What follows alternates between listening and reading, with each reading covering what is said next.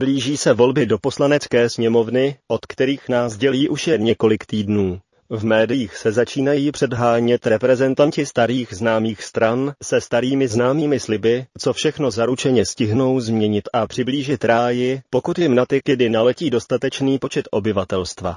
Ovšem nejde jim o to, aby získali nadpoloviční většinu a nemuseli pracně schánět koaliční partnery. Kde pak nic takového. Všem bez rozdílu jde o jediné, a to dostat se do parlamentu. A klidně i s minimální procentuální podmínkou, tedy 5%. Ba dokonce takový zisk je optimální. Jeví se vám to jako nesmysl? Chyba lávky, opak je pravdou. Zisk mezi 5 až 10 procenty zaručuje, že strana vítězná vás jisto jistě pozve ke koaličním jednáním. Při stavu v parlamentu, který trvá už 30 let, byl vždy problém sestavit alespoň těsnou a velmi chatrnou většinu, lidově zvanou 101. Dokonce i v dobách největší slávy a volebních úspěchů ODS či ČSSD byl neřešitelný problém sestavit koalici. A tak to nakonec vyřešili až podobné fantasmagorie, jako třeba opoziční smlouva. No však víte, čím se ohání, ba dokonce pišní kdejaký záchododárce, politika prý je umění nemožného. Často se tak oplácává velitel všech vlastenců Tomášek Japonský. Prej je chytrej, takhle prý se dělá politika. Chodí hezky po kuloárech a tam se člověk dozví věci, dokonce i od nepřátel. Vlastně, jakých nepřátel? Vždyť jsou to kámoši. Ale jací kámoši? Aha, už tomu rozumím. Pro veřejnost se hrají divadílko o nepřátelství, no a v kuloárech, v duchu přátelském, kují pikle, kterak zase národ obalamutí. Jako dobrý, jen nevím, jak to koresponduje s okamurovými žvásty o slušnosti, férovosti a morálce. Ano, pane Top Vlastenče, takhle se dělá politika. Dokonce už víc jak 30 let. Asi proto na ní nadává kde kdo. A co je pozoruhodně komické, že na ní nadáváte i vy a ta vaše vlastenecká kohorta. A dokonce jste slyšet nejvíc. Už šest let slibujete, co všechno změníte. Leč výsledkem jsou paběrky, které vám dovolí se sbírat babiš pod stolem, potučné koaliční žranici, které se zúčastnil nejen on jako volební vítěz, ale i ti salátiče, ezďáci a třešníčkáři, bez kterých by nedal dohromady koalici. Jsou u hodovního stolu, huby se jim lesknou omastkem, ale hlavně za nic nezodpovídají. A tak zatímco oni, kterým se ani po čtyřech létech nezhojila silně odřená záda, s kterými se doplahočili až k hodovnímu stolu, tak vy dřepíte pod stolem a jako hladový pes se vrháte potom, co Hamáčkovi od houby upadne. S poloprázdným bachorem se pak pokoušíte přesvědčit národ, že jste si týk prasknutí. A zejména u pse udovlastenců z Montoven, těch na podpoře či pod mostem, se vám to i daří. Pokud jste to nepochopil, právě jsem popsal, co všechno vám koalice dovolí. Vy pak zvýšení přídavků na děti či pěti kilo důchodcům 80 plus prezentujete jako velký úspěch SPD. A jak jste daleko s tím vystupováním z EU nebo z NATO? A jak jste daleko s tím referendem? Co říkáte? Jo, že nemáte politickou sílu? Aha, ale to je to, oč tu běží tedy nemít politickou sílu, nebýt za nic odpovědný a hrát vlastenecké divadlo pro vlastenecké stádo, jakýže jste to vlastenec. A to je vlastně pravý důvod, proč stojí za to balamutit národ sliby, které už při sepisování jsou nezrealizovatelné, ale i po 30 letech se najde dost hloupých, kteří zase naletí. Ovšem i ten pětiprocentní flek v parlamentu, byť je z odpovědnosti prost, sebou nese jisté potíže. Přeci jenom být čtyři roky považován veřejností za hňupa vyžaduje jistou dávku absence morálky. Když se ale podíváme do obou zákonodárných komor, zejména té senátní, zjistíme, že vždy se najde dost takových, co se umí vypořádat i s touto nepříjemností. Jsou toti i splachovací. A pak je tady ještě jeden důvod, proč zakládat politická uskupení, kde největší makačkou je vymyslet úchvatný název. Drtivá většina čerstvě zaregistrovaných politických subjektů nedostane těch kýžených 5% a ještě drtivější většina ani jeden a půl.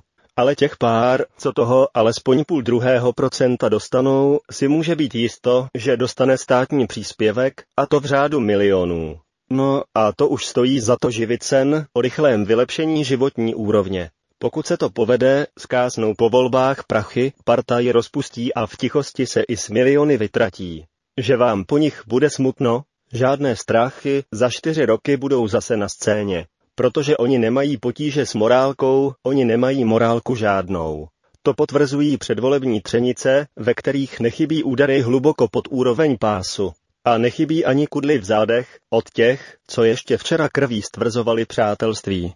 Japonský drmola dokonce prosí na kolenou, aby lidé se povznesli nad osobní nevraživost a dali hlas vlastenecké straně, nejlépe jeho SPD.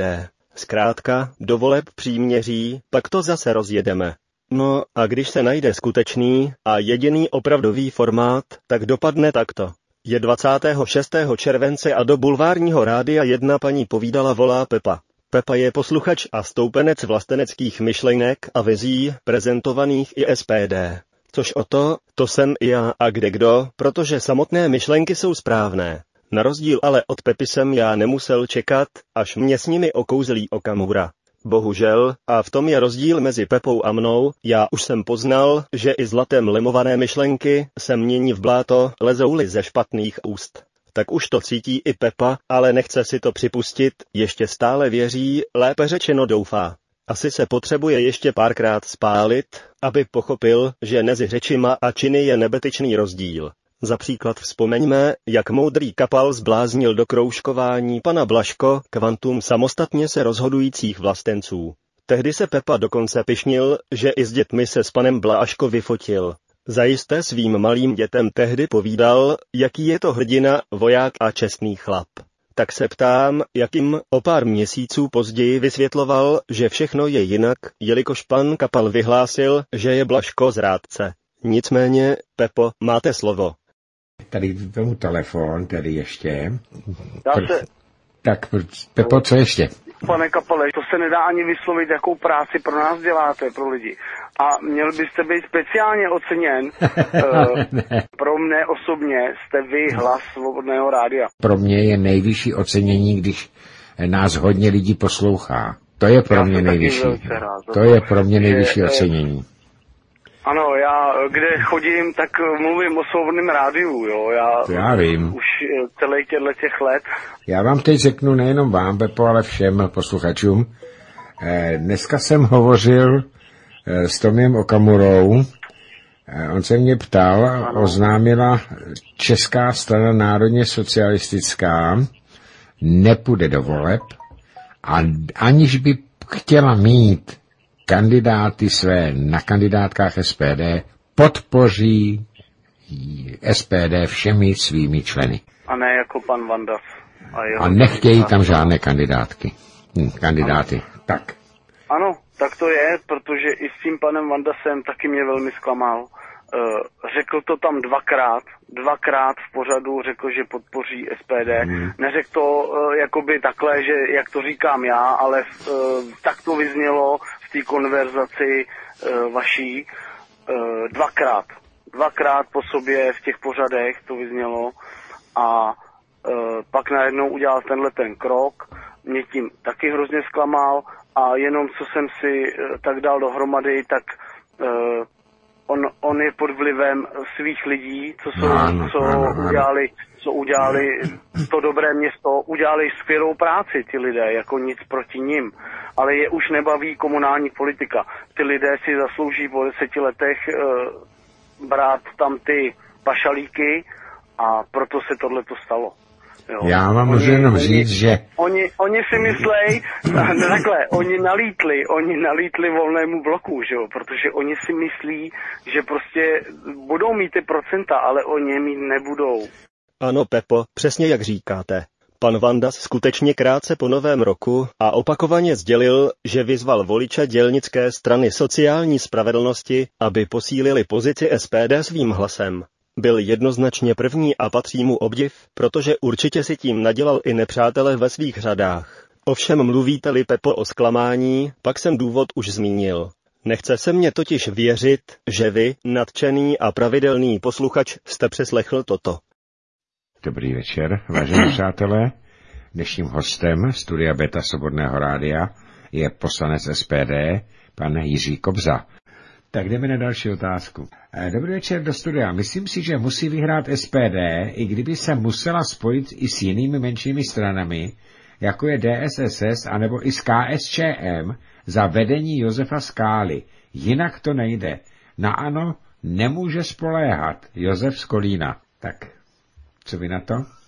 No, uh, musíme pracovat s tím, co máme. Co se týče uh, DSS, tak tam uh, samozřejmě s těma, s těma jsme, řekl bych, ideologicky ne blízko. Co se týče KSČM, tak s nima ty hlavní body, já jsem to psal teď nedávno do parlamentek, vlastně sdílíme, protože ty hlavní body, odchod z Evropské unie, referendum o NATO, nechceme euro, Eh, chceme prostě zachování, zachování tradičního státu, tak eh, to, to s nima sdílíme. A co se týče pana Skály, tak já pana Skálu eh, znám, protože jsme byli spolu na několika, několika besedách, několika diskuzích, to je velmi vzdělaný, velmi vzdělaný člověk, je orientovaný čistě marxisticky, ale je otevřený diskuzi, což je důležité. Takže eh, já si myslím, že nějaká forma, nechci říct spolupráce, ale spíš tolerance a vzájemného eh, porozumění eh, se může, může objevit. Jak říkám, ty hlavní programové body máme s nimi. Tak další SMS. Tyto volby budou prostě o tom, že buď se vlastenci spojí překousnou svoje ego a svoji vzájemnou nevraživost a pochopí, že prostě máme společného nepřítele, kterýho když tentokrát nepřekonáme, tak nás zničí. A nebo to nepochopí a pak jsme všichni víte kde. Ztracení, slušně řečeno. A, jo, ano, ano. Tak, tak jo. E, Jirko, pane poslanče, e, díky, že jste si na nás udělal čas. Ano, to je váš oblíbený vlastenec a potulný kazatel Kobza. Mám ale dojem, že tím tupým sdělením šlápl při tom potulování dolejna a ještě mu do něj spadla ta kůže, co s ní chodí na trh. Jinými slovy, je to plivnutí panu Vandasovi do vstřícně nabízené dlaně. A stalo se tak 4. února v Kapalově bulváru, tedy měsíc poté, co pan Vandas vstřícnou ruku podal. Kobze je hovado, které mě nestojí ani za plivanec do tváře, protože bych si nerad ušpinil sliny. A závěrem ještě maličkost.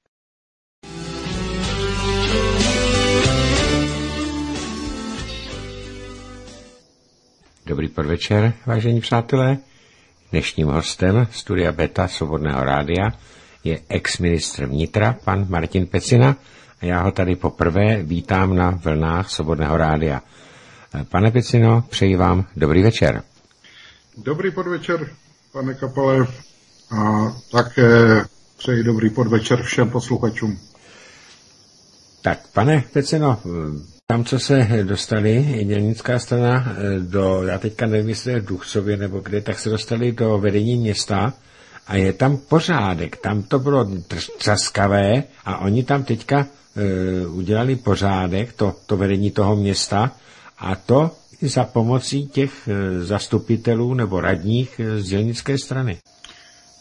O tom já nepolemizuju, tak ti říkám, že ta strana prošla jako dlouhou cestou od nějakých radikálů, kteří chodí, eh, chodí vyřvávat někde do Janova, až po stranu, která eh, třeba v tom Duchcově asi odvádí dobrou práci. Já Duchcov znám znal jsem tam tu starostku, když jsem tenkrát ministroval. Eh, to nebyla úplně jakoby nejšílenější romská nebo cigánská lokalita, ale, ale samozřejmě tam byly problémy a jestli je tam dneska, dneska tam nejezdím, pochopitelně mám to daleko, ale jestli tam dneska udělali pořádek, tak eh, jako zaplať pámu za to a, a, a všechna čest, jo, to, to jako jo. Eh, čili to, že dělnická strana sociální spravedlnosti někde odvádí dneska dobrou práci, eh, to nespochybnuju, to je možné, já to nevím, ale fakt jako by to nespochybnuju a na druhou stranu trvám na tom, že v tom roce 2009 jako se ta strana chovala jinak a, a chovala se tak, že byly důvody k tomu ji rozpustit. Eh, takže ona dneska se tomu jmenuje sociální, dějnská strana sociální spravedlnosti, ona se popravdě řečeno zbavila eh, toho, takového toho tvrdého jádra. Bohužel ta nálepka extremistické strany tam zůstává, i když ti extremisti tam už nejsou. Jistě jste poznali, kdože je pan Pecina, že ne? Tak já vám ušetřím googlení. Pan Pecina je taky vlastenec, který se postaral, co by ministr vlády o zákaz DSSS. Tehdy ovšem ještě nebyl vlastenec, tak ho jistě omluvíme. Vlastencem je až teď, dal totiž sponzorský dar 20 tisíc jedné vlastenecké straně. Ale pokud se domníváte, že to dal DSSS jako odškodné, pak se mílíte. Dal to? No přece SPD. A tak se mu dostalo i pozvání do bulváru jedna paní povídala. To, aby mohl Kapalovi žvanit, kde byla a kde je dnes DSSS, což Kapal odsouhlasí servilním přitakáním o zbavení se tvrdého jádra. Samozřejmě, pravda je naprosto jiná. DSSS se za ta léta nezměnila, nezbavila se ani tvrdého jádra, protože je celou dobu konzistentní. A taky se asi už nikdy nezbaví nálepky fašistický spolek, kterou jí připíchnul dnes taky vlastenec Pecina. A o to přece šlo. Takže řečnická otázka na závěr.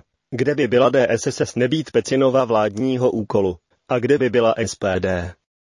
A byla by vůbec SPD,